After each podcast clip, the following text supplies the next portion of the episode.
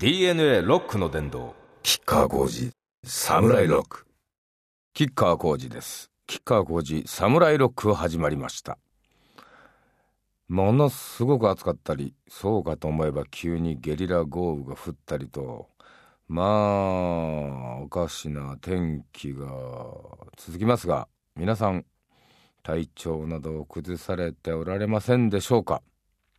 キッカーもですね先日、まあ、8月3日があ広島のコンサートで。その後8月6日の原爆記念日にはですねいろいろ催しがあってあのなんだかんだ1週間弱滞在しておったのですが夏休みというわけじゃないんですがそこしかもう取れないというのもあってですね。あとですねまあ自分の両親ももう80前後ということでまあ今後のことも踏まええー、双方のですね、えー、ふるさと郷里へですね行っとかなきゃなということもあってまあ墓参りなんかも行ってきたんですけどね要するにそのひいじいさんばあさんより上というかで自分ガキの頃もう本当に幼児の頃かなしか行ったことがないもんですから、えー、ちゃんと記憶に留めとかないと、えー、何かあった時にそこに訪れることもできないなという。まあ恥ずかしながら、ちょっとそういう感じでね、まあ父親も母親ももう何十年も行ってないというようなまあ状況なんで、あの遠い親戚さんがちらほらといらっしゃる程度のまあ関わりだったんですけどね、それでもちょっと行ってまいりましてですね、海と山ん中と。で、これ海がね、またこの何ですかね、思いのほか水が冷たくて。で、山に行くと、思いのほかえらいあったかかったなとかね。なんか父親も母親もちっちゃい頃こういうようなこの時期にこういうような気候じゃなかったよなみたいなことを申しておりました。何でしょう。いろんな意味でまあ世界規模でねなんか岐路に立たされておるのではないかなんてこうねちょっと危惧するところでございますね。はい。えー、この番組ではですねメールをお待ちしております。メールが送れる番組ホームページは www.jfn.jp スラッシュ DNA です。はいそれではまずはこの曲から吉川浩司 I'm Yes Man DNA ロックの殿堂。吉川浩司サムライロック。吉川浩司サムライロックをお送りしております。さてまずは今日もメールを紹介いたしますねえー、ラジオネームシマウマウマシ。えー、吉川さんピースナイターお疲れ様でした。111キロ。すごかったです。タレントやアーティストであんなに気合の入った投球をした人は初めて見ました。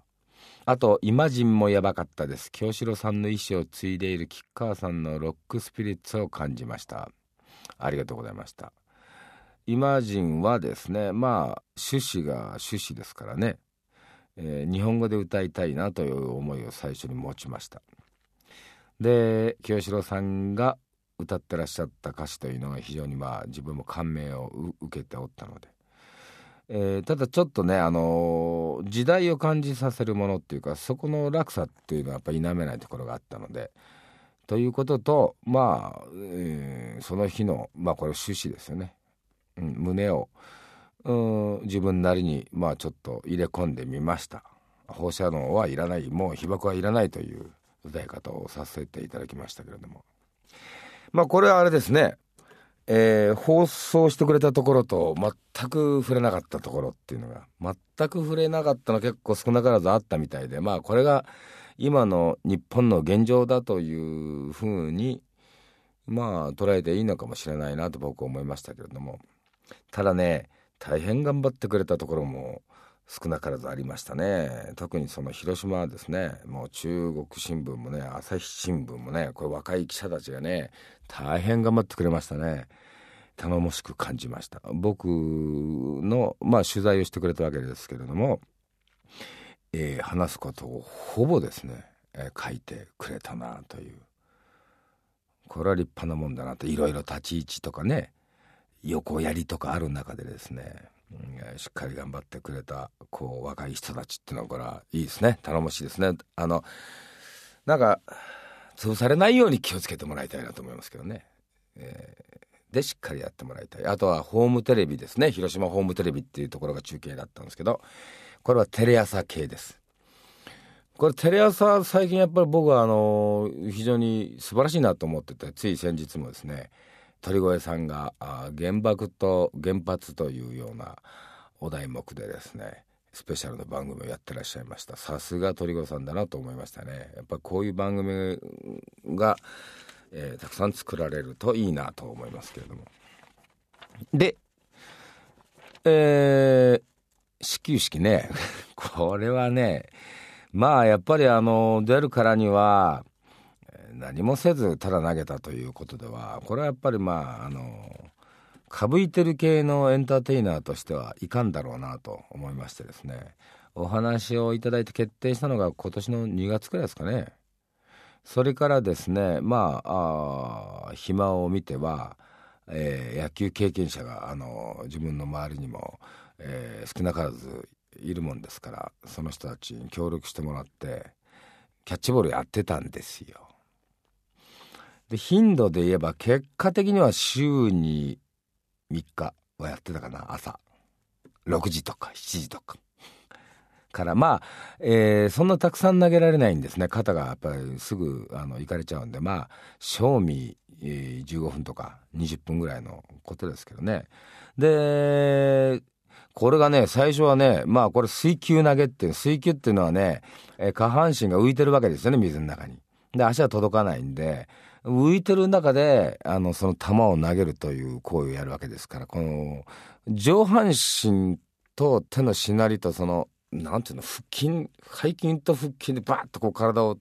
倒すことで勢いつけるみたいな投げ方なんですけど、えー、まあ特殊ですよね。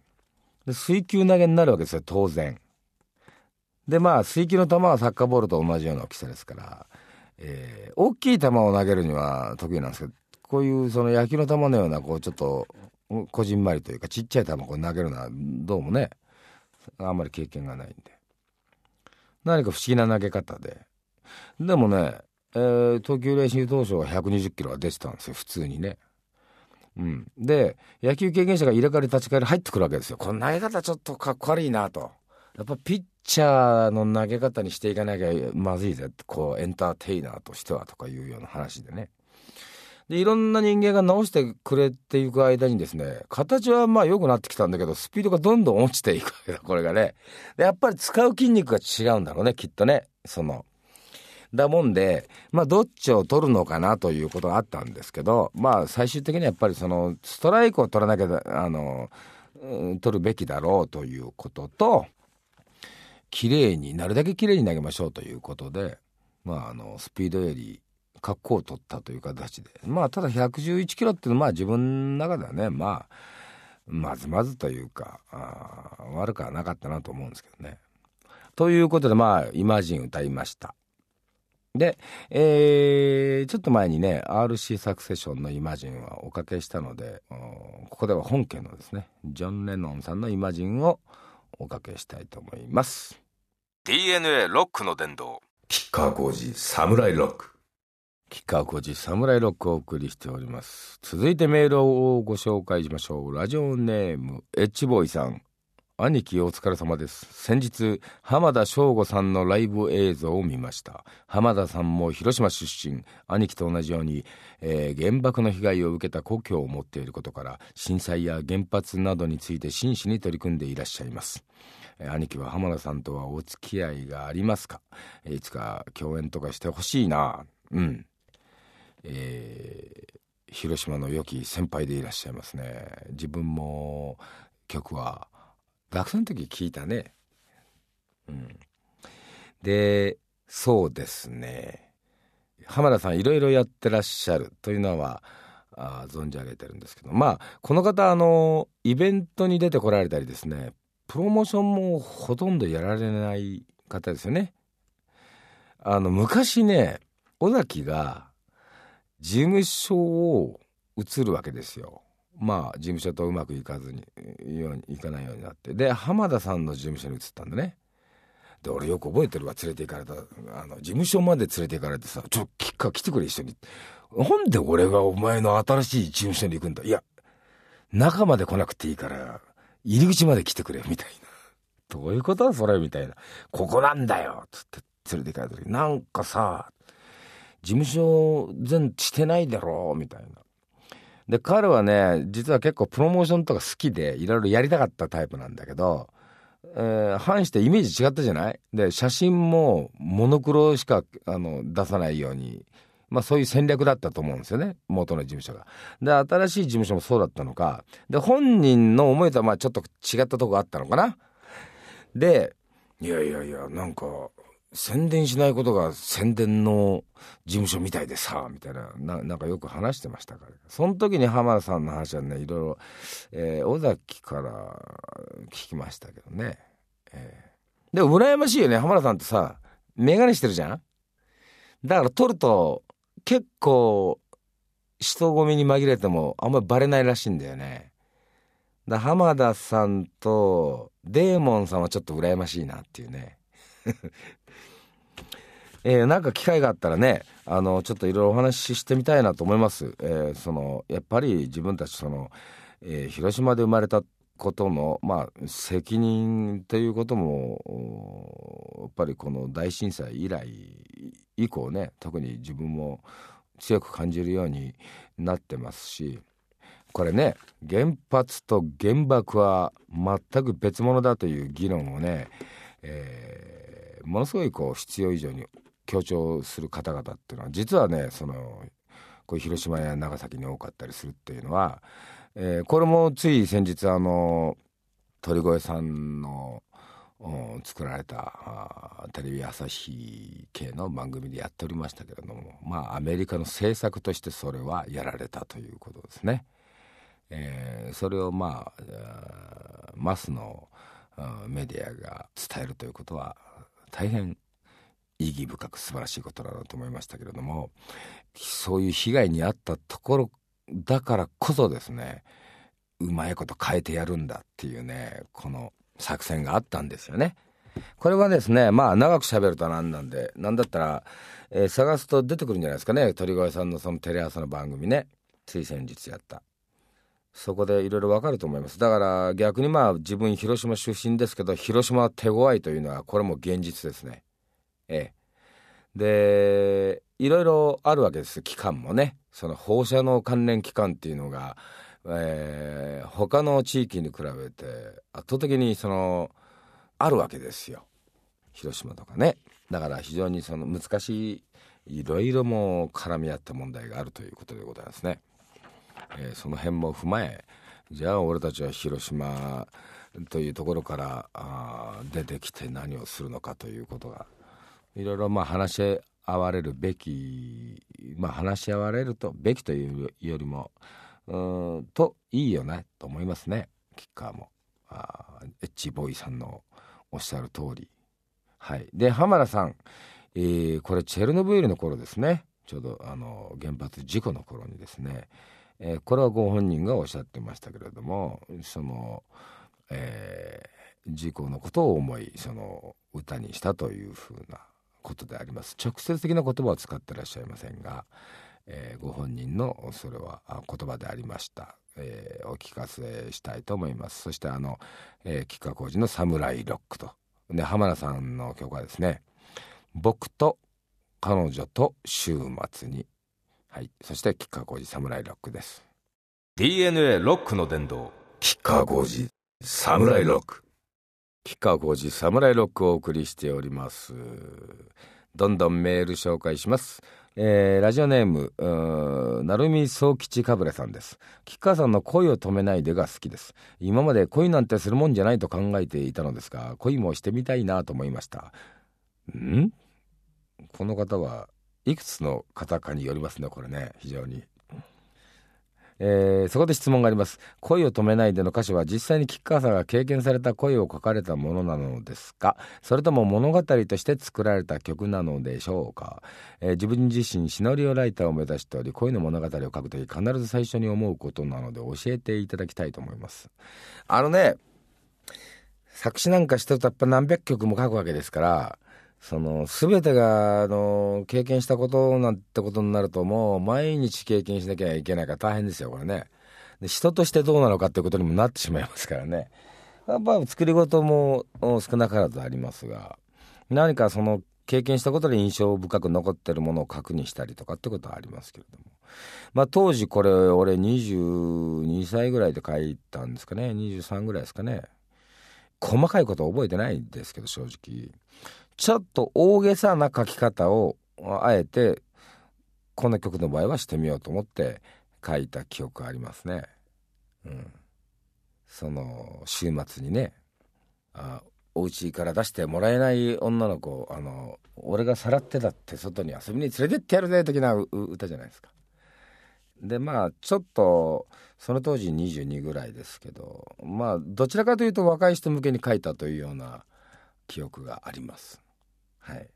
まあ、今でも盛り上がりますけどねこれね。まあ歌詞の細かい内容うんぬんかんぬんじゃなくてね恋を止めないでってのはいいですよね。えー、いろんなことを止めないでくれと。ね。では聞いていただきましょうか。これこれはコンプレックス。コンプレックスって人も俺たちはコンプレックスっていうかな。えー、あ、なんか言ってた、そういえばヒムロックが。ボーイ？普通みんなボーイっていうの？ヒムロックもボーイっつってキッカーもコンプレックスっていうよな。つって。俺もそうなんてさ、なんか発音がおかしいって言われるんだけど、いいんだよな。そんな話した記憶があるな。寿司屋でかな。はい。恋を止めないでどうぞ。DNA ロックの殿堂。吉川浩司、サムライロック。吉川浩司、サムライロック、吉川浩司がお送りしております。続いてメールを紹介しましょう。ラジオネーム、としえさんです。えー、工事が選挙のことに言及することによって投票に行く人が増えたらとてもいいことだと思います無関心であることが一番危険であり批判するのなら自分の権利や義務を果たすべきだと考えますうちの両親は日本人として義務を果たさないのならどこに住んでるんだと選挙に行かなかった時激しく非難されましたあご両親に彼女が非難された。ということですかね。白票でも投じるべきなのです。はい。おっしゃる通りだと思います。故三宅久之氏が政治家と国民のレベルは相等しい。政治家だけ賢くて国民がバカだということはない。逆もしかり。国民のレベルが低いとそのレベルの政治家だということ。政治家のみを責めることはできない。とえー、おっしゃってましたと。はい、三宅さんね、よくあの、テレビにも出られて、たけしさんの番組とかね、えー、頭がつるっとされた方ですよね。で、まあ非常にあの、歯切れのいいというか、歯に物着せぬというか、まあ、まっすぐ、えー、ぶっちゃけ喋るキャラクターの方でしたよね。えー、あの、面白い方でした。去年亡くなったんですかね。はい。いや、これはね、おっしゃる通りかと思いますね。政治家をその国の政治家を見れば国民のレベルが分かるってこれはちょっともう大変耳に痛い、え、ご指摘でございますがね。どうなっていくんでしょうか。あの、話ちょっと変わりますけどその、えー、原爆記念日の時にもですねこんなことしか言わないんだったら来なきゃいいのになと思うどこぞのどなたかさんがいらっしゃったりね、えー、でまあ広島からの声もこのぐらいのことしか言わないんだったら出てこなきゃいいのになと思う人がいたり。長崎のですね俺は長崎の全然話変わりますよ。あんまり変わってないんですけど実は。長崎の市長さん素晴らしかったね。あの去年も素晴らしかったけど僕拍手を送りたいですね。まあ残念なことと素晴らしいなと思うことといろいろありますね。はい。この国の政治家を見れば国民がわかる。痛い、怖い。でね、選挙は行くべきだと思います。これはもうぜひですね。えー、あと若い人特にね、あの自分たちの将来をね、これで決められるんだよ、本当に。決められちゃうの。だから、えー、俺は行かなかったから知らねえぜってすまないんだよね。えー、白票でも本当に投じるべきだと思いますね。自分たちの将来を本当に大きく左右しますよ。うん、でも今年なんかちょっと変なことがあったりね。ちょっと投票時間が短くなってたりね。でこれはさ無党派層というかね。あんまり、あのー、必ず選挙に行けない、行かない人たち、でも行こうかなと思った人たちが減るわけでしょ。どうも何かこううさんくさくさを感じてざるを得ないなと思いましたけどね。どうでしょう、皆さん。はい。まあ、いずれにしろ、我々、国民一人一人がですね、えー、自分たちの国の未来を、やっぱり責任持って、えー、考え行動していかねばならん時代になったのではないでしょうか。えー、では一曲お送りしましょう。吉川浩司 Do the Joy DNA ロックの殿堂吉川浩司サムライロック吉川浩司サムライロック吉川浩司がお送りしてきましたいかがだったでしょうかさて、ここでお知らせがあります。実はですね、DNA ロックの殿堂、私、吉川は、2010年の春から3年半、番組をお届けしてまいりましたが、えー、来月9月をもって番組が終了いたします。これはですね、チャボさん、ドハス店のマスコ君、ローリーさんも同じですね。このロックの殿堂がね、終わってしまいます。大変これは残念なことでありますが、またですね、喋る力というのね、話術和力ですか？和力とは言わないか力をまた蓄えてですねどこかでまた再登場したいなと思いますんで皆さんしばしお待ちをとこう思う次第でありますそしてこの番組ですねまあ松葉君を筆頭にですね皆さん頑張っていただきました。本当これ際どいね。ギリギリのこともうギリギリじゃねえかな。もうだいぶオーバーしたかな。うん、あの、こうやって話せてこれたっていうことが何よりですね、えー、僕はやっぱりその、意義を感じ、有意義な時間を自分自身も過ごさせていただいたなと思いますね。で、こうやっぱりその、公の場所でこう話すことの、まあ、これは、その、責任が伴うわけですから、非常に、あの、危なくもありますが、えー、確実にね、なんか腹が据わっていくというか、本人成長させてもらいますよね。えー、で、まあ、反面ね、これ正直あの、何かやっぱり自分で頑張ってても、どっかで実は耐えきれず壊れていくところっていうのはね、あるんですね、これ少なからず。でこれはね自分も痛感しましたし認めましたね自分でもそれは弱い部分ということがあ思ったよりこんなにあるんだなっていうのもよく分かりましたただ自分の情けなさっていうことがその自分で分かってくるっていうのは一つまあいいのかなと。でトータルでこれがそのプラスに転じてればまあいいのかなというねはいそれでは皆さんはですねあともう一回やりますがこれ最後は、えー、ぜひ聞いてくださいねそれではメールが送れる番組ホームページこれねもうあのー、最終回になりますけれどもえー、ぜひ皆さんいろいろ送ってくださいね。これまでの感想とかね。www.jfn.jp スラッシュ DNA です。はい。それでは、また来月、吉川浩司でした。